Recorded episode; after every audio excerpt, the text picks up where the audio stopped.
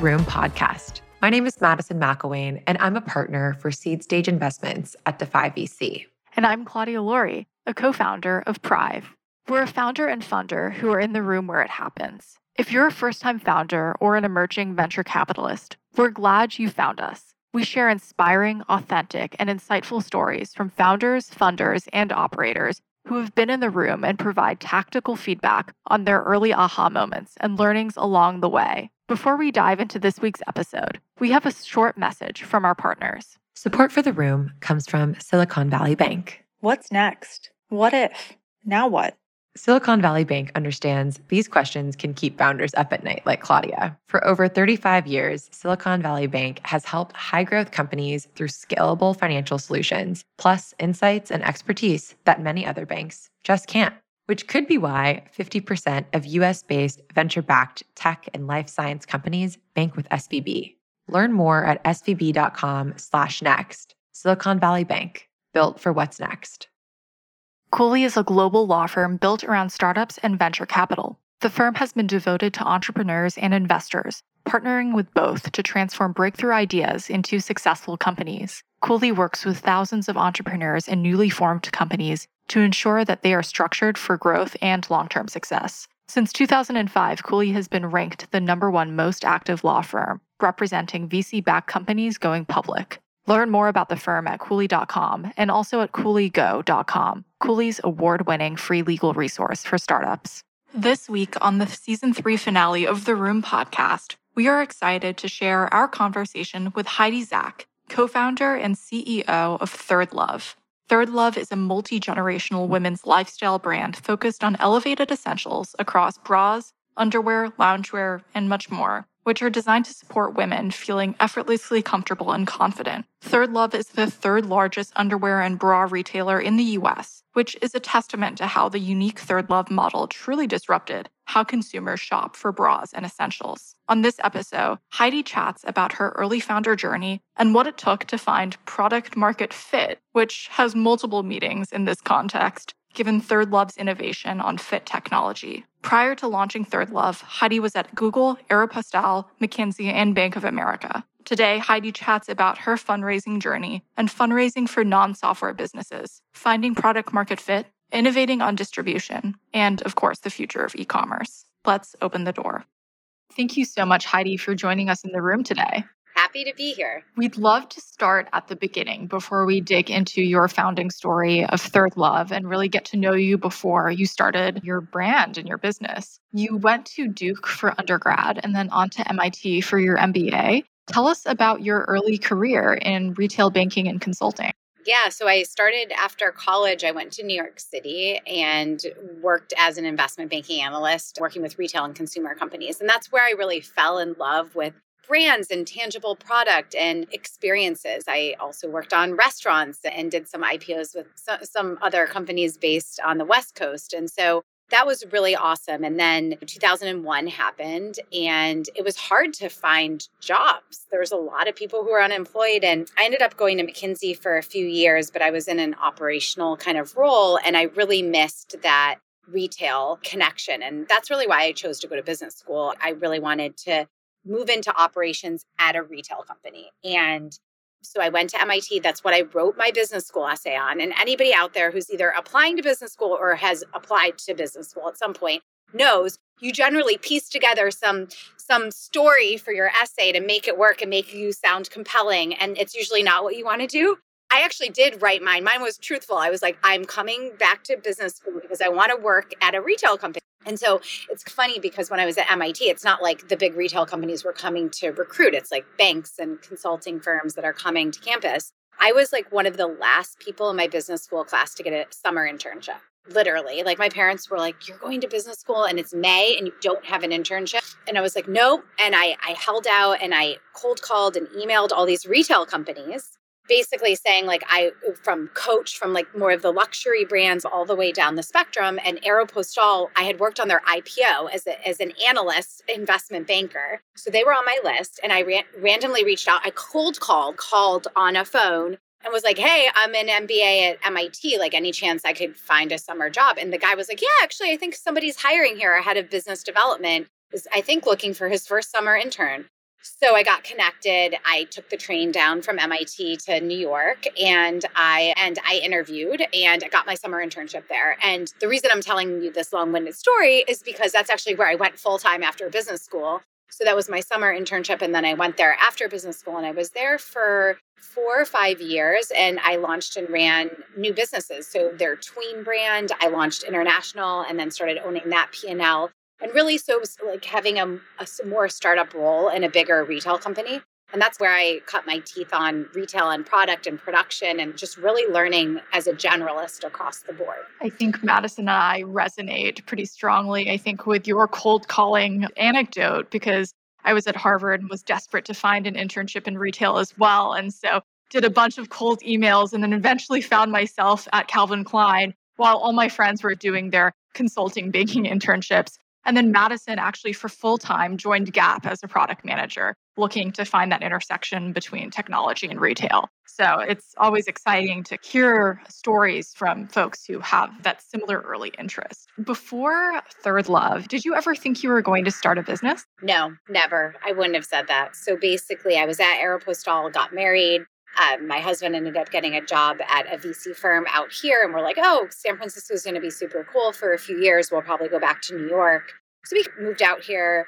Being out here in living in Soma, right, the heart of all the tech startups, I remember going to a holiday party that Zimride was hosting, which was the precursor to Lyft. That's what it was called back in the day in like 2012 or something. And I got, I started meeting all these founders who were building really cool companies. And then all of a sudden I was like, hey, if all these people are doing it, like why, mostly men, if all these guys are doing this, I feel like I finally have the experience and confidence, I think, to start a company. And yeah, so really it was the inspiration was just being surrounded by people doing really cool things and wondering what uh, was I going to do the rest of my life. And at the time when I moved out here, I was at Google and I love Google, but I was like, if I didn't show up at Google the next day, like Google's going to be fine. And that was a real turning point in my career to say, like, how do I want to spend the next 10 years or maybe 20 years of my life? What do I want to be doing? How do I want to be impacting the world?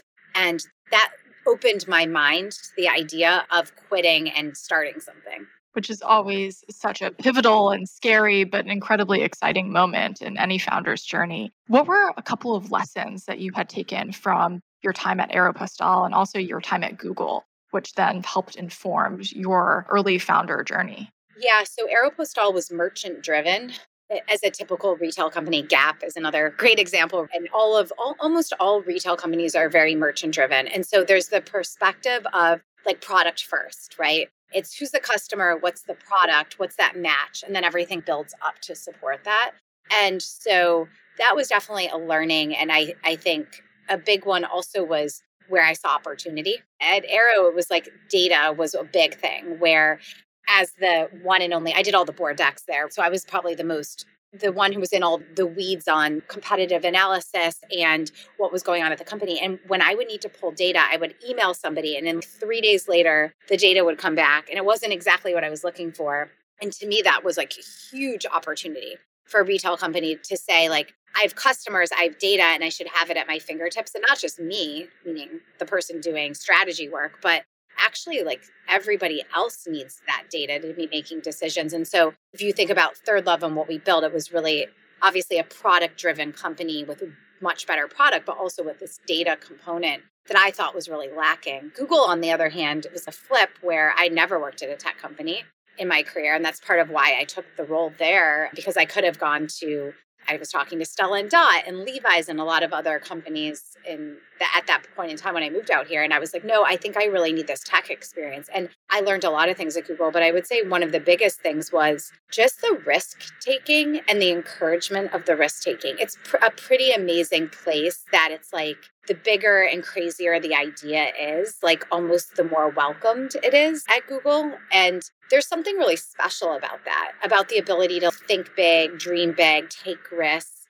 I knew that with a lot of Google's successful and not successful crazy product launches. But I, I think those two came together to really set the foundation for Third Love.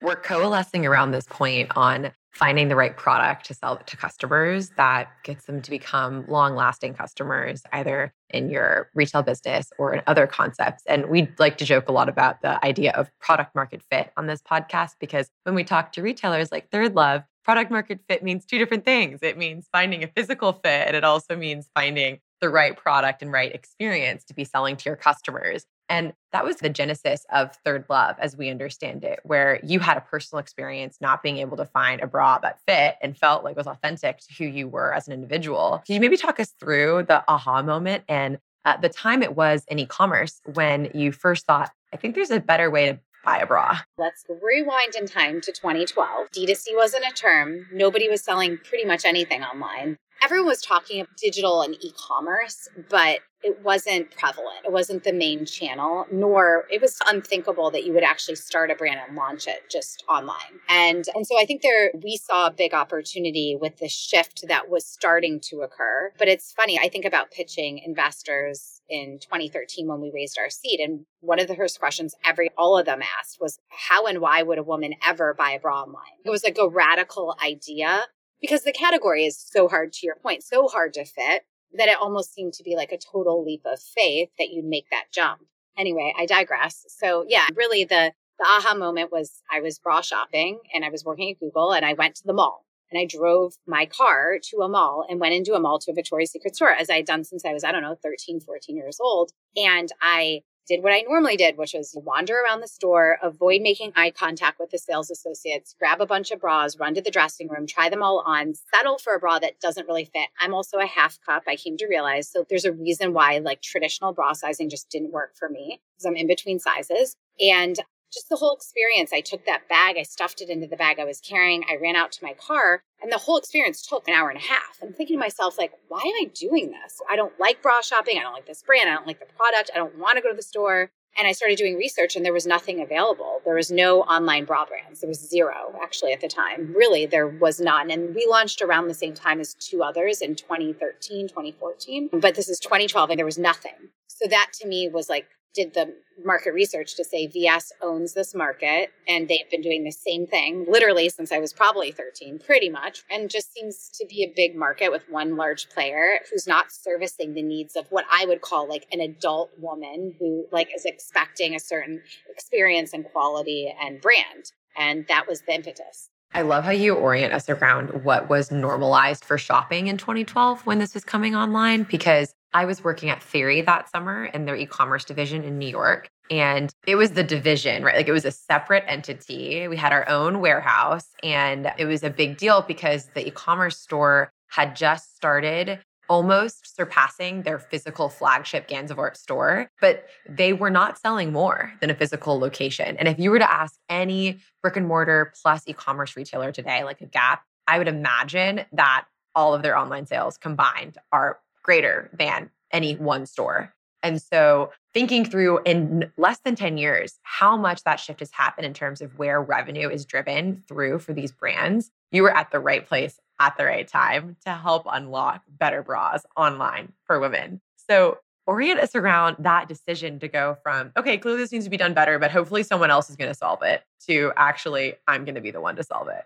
Specifically, one, like I said, nobody was doing anything in this area at the time. So it did really feel like white space. I wouldn't say that today. There's D2C everything, and there's so many players across all kinds of categories that it's a very different market than it used to be then. But I really had this moment where I was like, I hadn't had kids yet and had enough savings that I felt like I could take a year and not take a salary and be okay if it didn't work out. And so if you go through the checklist of all the reasons you wouldn't start a company, I didn't have a ton on that side of the, these are all the reasons why I shouldn't do this. And then on the other side, it was like, if I don't do this, it feels like someone else will. And then am I going to regret it? And so that's what I always say to somebody. If you really feel like there's a big opportunity and you are okay with whatever the risks are, which you have to literally write them down, like, I'm not going to make money for a year if this fails XYZ. And like you start writing it down, and you're like, can I accept these things? Am I okay with it? And then if I don't do this and somebody else literally starts the company that I will probably start, which happens all the time. You hear founders say this all the time. I had that idea, but I didn't do it. And I'm like, yeah, you, you didn't do it. yes, that's right. You didn't do it. Somebody else did. But somebody will do it. And how will that make you feel about that choice? And so look, it's certainly not for everyone. And I think yeah, being a founder is really hard and it's not for everyone. But I think if you really can look at that really objectively, I think it helps you make a decision.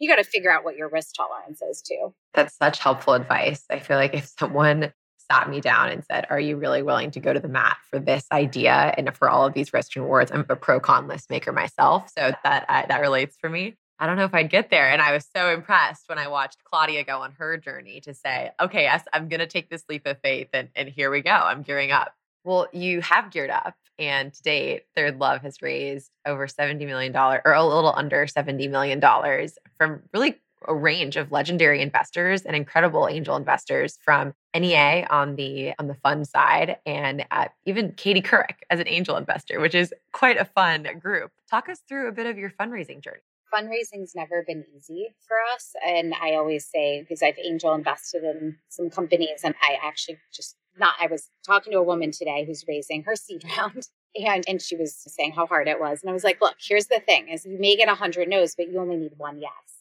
it's a funnel it's a sales funnel for the entrepreneur and you hear about these people who like founders who like close their round in two weeks and it's fully oversubscribed and you're like okay they probably were a prior founder they're definitely male there's a few people you could name who that's like the experience so I think people start to get down on themselves when they're like, "Well, this is taking a really long time and I'm hearing a lot of no's." And you're like, "Yeah, totally. Like we all have, just par for the course." So, yeah, I think the seed round in a seed will invest. In a seed, you're investing in the founders and the idea. And I, and personally, when I angel invest, it's not like I'm doing a ton of research, but I'm like, does this person have the passion and the energy to when this isn't working, which is with 100% certainty in the first few years, some stuff is not going to work. What are they going to do? And I'm backing that. I'm backing that ability to like persevere, somebody who has grit and is going to make that happen through whatever valley of death that they're going through at any moment in time, which is going to happen. And so the seed, and then I would say, I guess it gets a little easier to raise money. I think because once you've done it, you get a little better at it and you get thicker skin and you sort of know the process. And then I think it becomes more about the data and finding the right match. I think the early days is more of it's a feeling and there's, it's a little harder because there isn't data. And then as I always also say, like data kills companies too. So it's, that's the other issue is once you start your company, if the data is great, that's awesome. If the data is not so great, that's really hard. So you, it's just raising money is just not, is not easy. It's just not. And it, it is distracting and time consuming and all the things that everyone always talks about. And it's tricky because it's not really your day job. You're like, hello, I'd like to be building my business, please, but I also need to do this other thing. So you talked about hearing a lot of no's, which is a common thread we hear on this podcast. People are very generous in sharing that it wasn't always up and to the right. Who was the first yes for you? Actually, Felicis was the first, I think, seed check we got.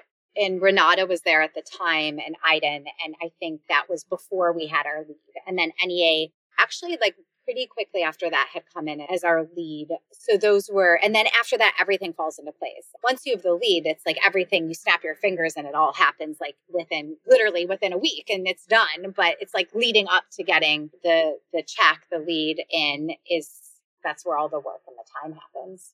Once you got that round together, what was the first step for you and Third Love in starting to build your business?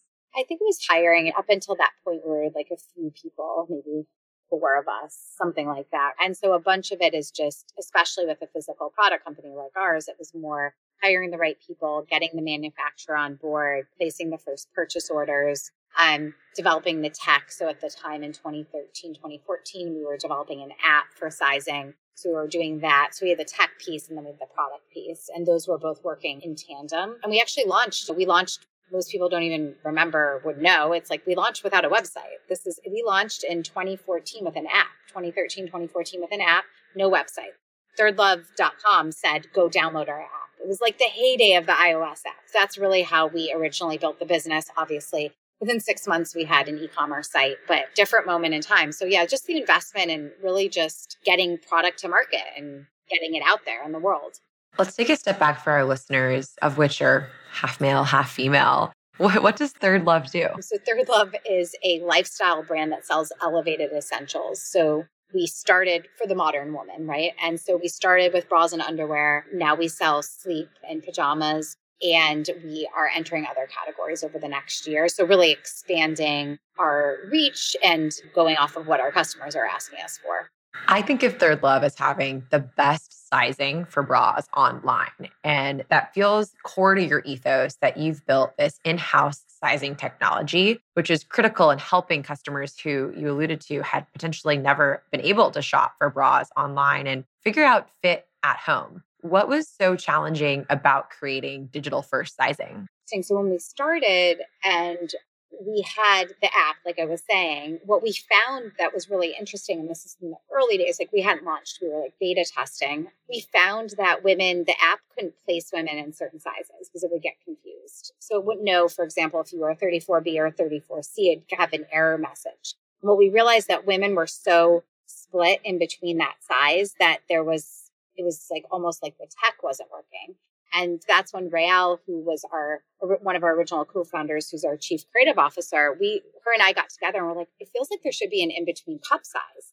And so we sampled those out, and that's how we came up with the half cups, which ended up I ended up being one. And I, and then you put on the half cup, and you're like, oh my god, it's like the Goldilocks right moment where you're like, this actually is what I is just what I needed. And so that was a big unlock for us in the early days was this idea of creating different sizes. And I believe today we're the only brand in the world that offers half cup sizes. And then in addition to that, it was just growing our sizes over time. So today we have from a 30 band to a 44, from a double A through a K cup. So we have over 80 bra sizes, which is most retailers' worst nightmare. But when you're online, obviously it is easier to have that many sizes. But certainly, yeah, we invest a lot in sizing and inventory. Curious about your expert opinion on where fit online is going in the next five years.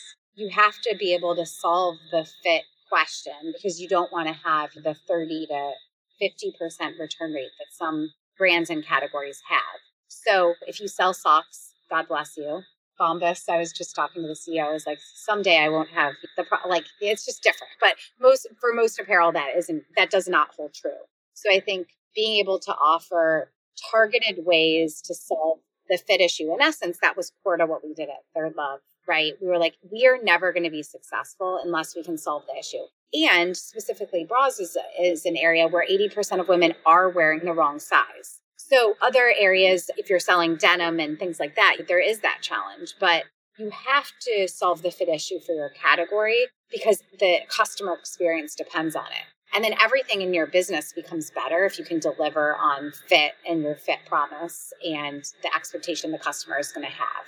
You chatted about driving to Victoria's Secret, doing the mall fit try on, which I think everyone on this call has definitely done a few times. And then there was the phase of the mobile app and mobile app shopping. And now everything is online, especially in 2020, 2021. You are now the third largest underwear brand in the US. How did you innovate on distribution and how did you think about distribution during those early days? Today we're 100% C. So the only place you can buy Third Love is thirdlove.com. I think we're the lar- one of the largest revenue D2C brands that doesn't have either wholesale partners or other methods of distribution. In the early days of Third Love, we did sell at Bloomingdale's as we were building our brand. And it wasn't a very high volume partnership, but I do think it helped us just build the brand through that partnership. And people obviously know and trust Bloomingdale's. But Specifically, we went through a moment in time where, speaking of product market fit, we had figured out the first part of product market fit, which was the product and the product fitting really well and women really liking it. But we hadn't really figured out the how do you actually sell it, the other part of product market fit, which is the marketing and the distribution coming together to acquire the right customers. And so I would say the biggest unlock for us in the early days, probably 2015, we launched the program was this program called Try Before You Buy.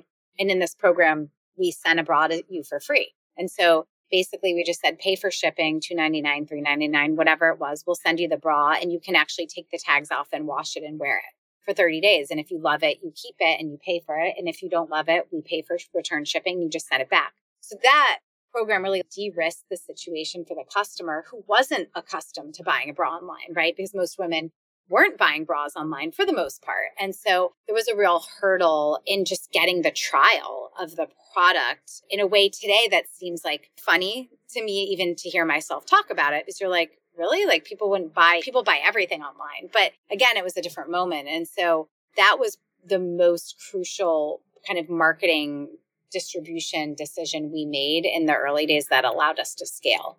Hearing that, I'm, I'm sure as any founder would, there's probably a set of nerves around, hey, we're basically giving our product away just to get it in the hands of people to try. What advice do you have for founders, especially non software founders who are trying to think through distribution in this very crowded D2C landscape?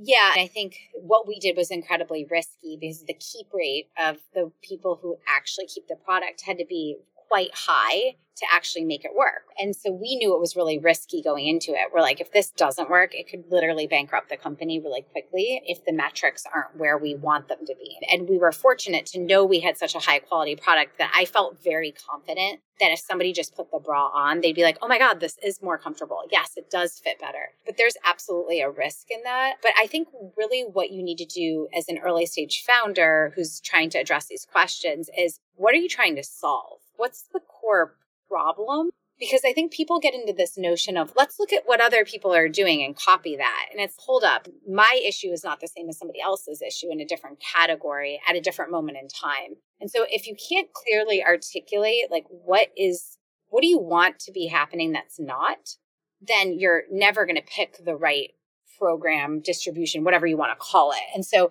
it really goes down to what's the issue and being able to articulate that in a sentence and then if you can actually do that well, then you can brainstorm and solve it.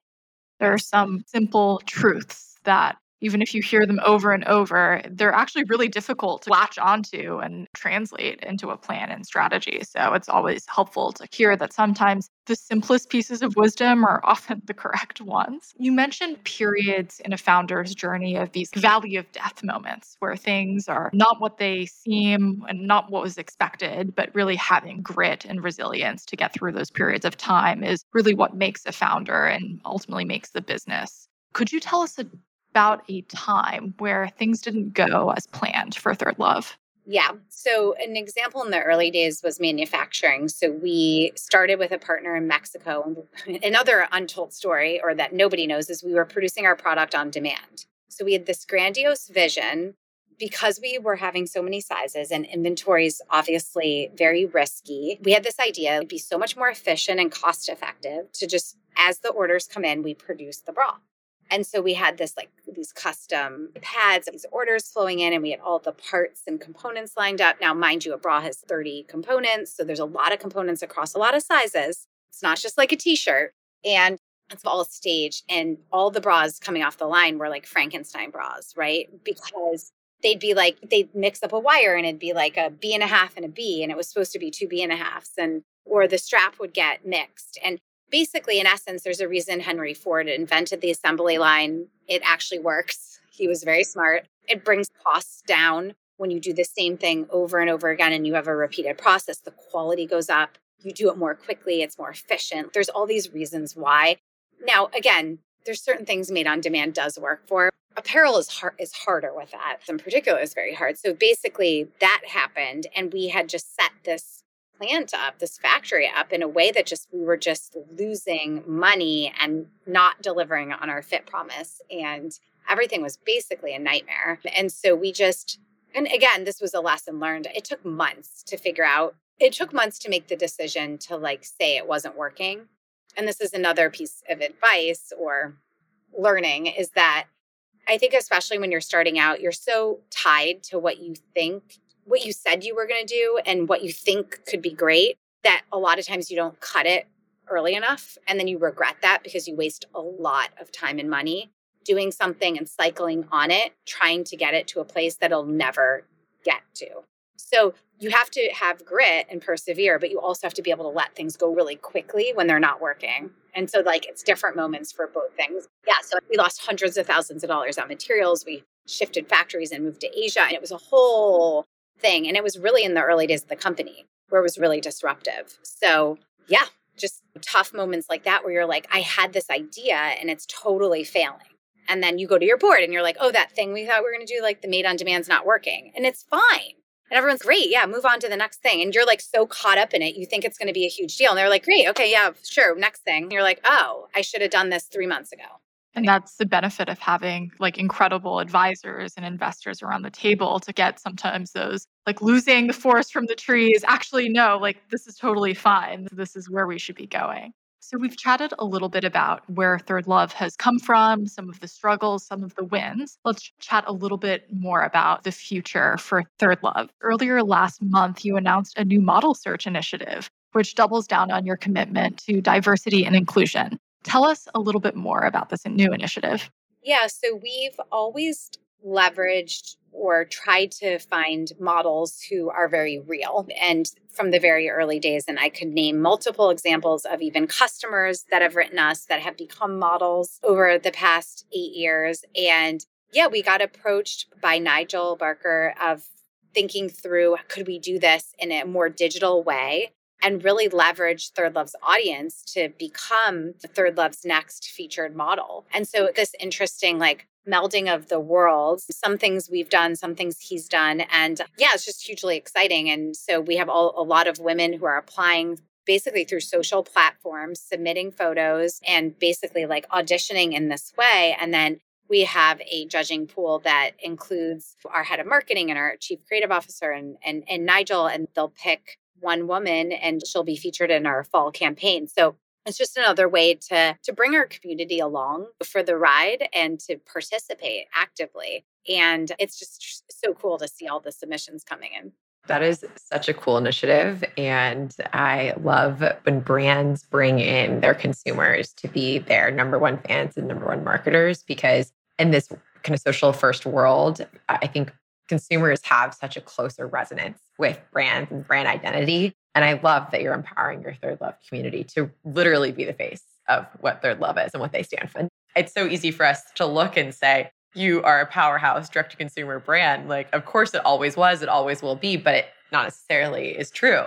And it's been a almost nine years since you started ThirdLove. What do you think are nascent things happening in the e commerce space today that in eight or nine years, we might be considering D2C or commonplace terms. What are you seeing on the ground that is coming up and coming in the space? Yeah, I think two things that you're seeing more and more of. One is a bit more, well, a few things. One is how you connect with your customers. So I think obviously text versus email and having that one to one relationship and dialogue with a customer and how that will continue to evolve is one big trend that we're already seeing. But I think it remains to be seen of how you actually build out the one to one relationship. Like in actuality, like if I'm texting you, Madison, like what does that look like versus Claudia? Am I saying the right things to you, knowing that you're individuals and maybe not just like a segment? Like when people are thinking about email, I think it's more segmented. So I think that's point one. Point two is video chat. So not just obviously everyone has live chat on their websites, but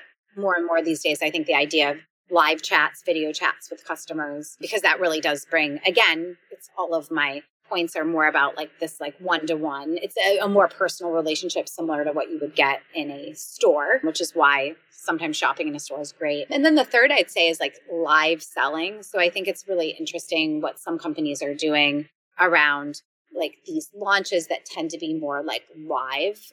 So QVC ish, but on their own platforms. So I think there's some interesting things there. Again, like not sure what that'll end up looking like over time, but I think that's again interesting and engaging and a different way to present to your community. We're definitely watching personalization closely, as well as the social shopping and live social experiences that you alluded to. So we'll have to have you back on in nine years to discuss some of these and, and, how they panned out. But speaking of the individual, we'd love to just share a little bit more about or hear more about what's next for Heidi and what do you have coming up for you personally? Yeah, I think for us, it's more about, like I said, more launches this year. I'm really excited and have a lot of we have a lot of momentum behind our new categories. And so I'm just really excited to see that come to life. And also new partnerships. And we're really thinking again beyond like what is it beyond thirdlove.com? What are other ways to connect and reach customers? So a lot more to come that I can't really talk about right now. Big, bigger initiatives that are just very different than anything we've done in the past.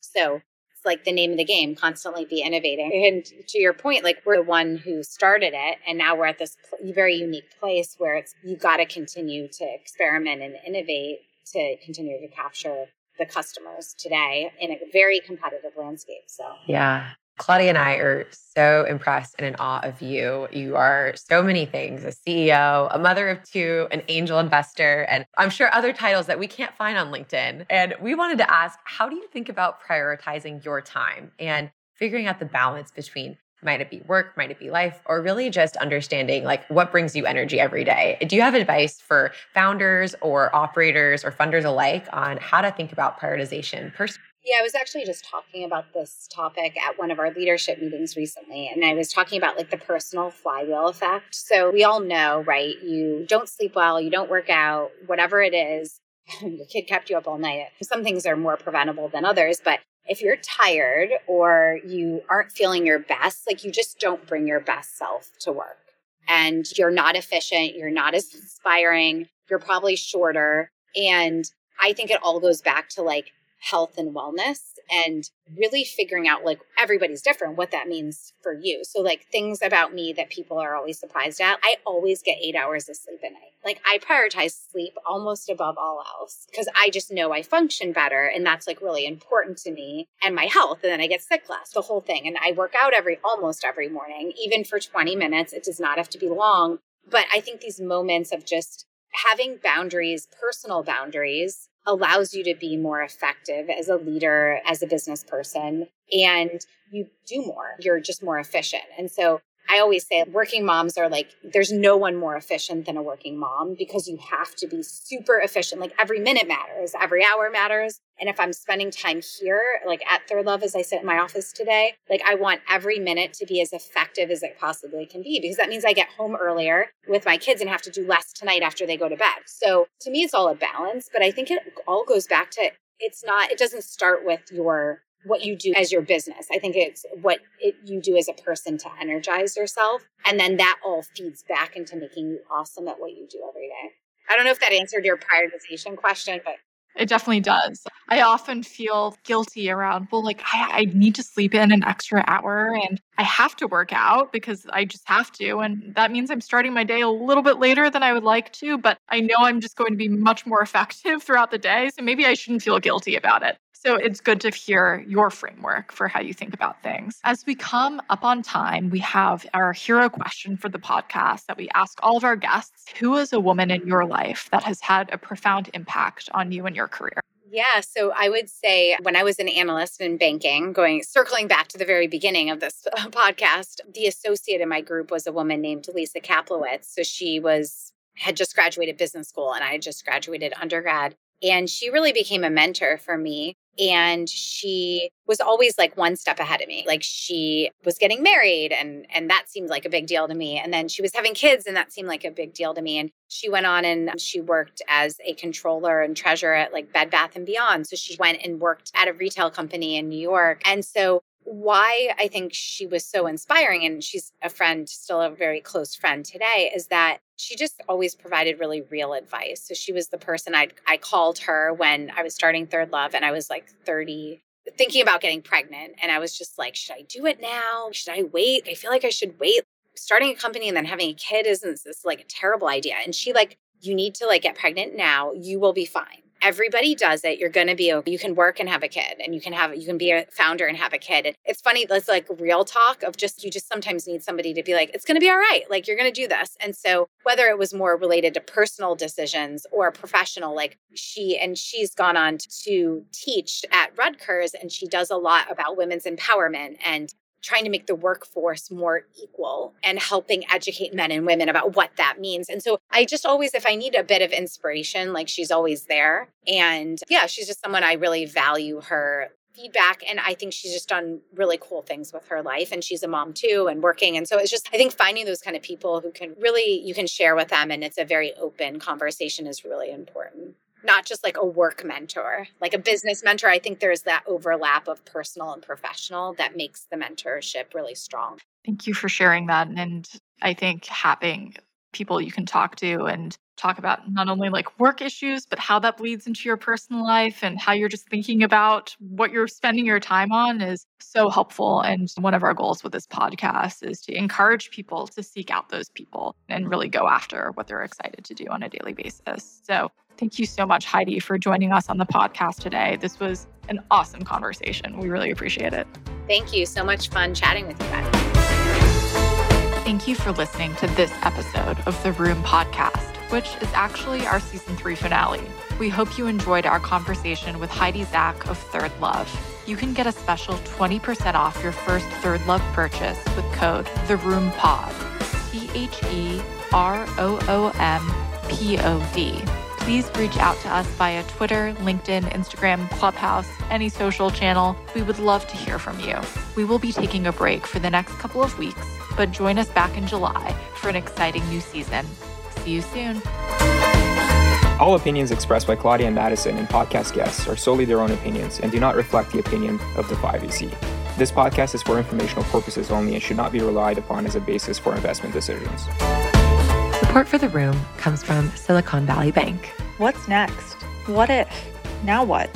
Silicon Valley Bank understands these questions can keep founders up at night, like Claudia. For over 35 years, Silicon Valley Bank has helped high growth companies through scalable financial solutions, plus insights and expertise that many other banks just can't.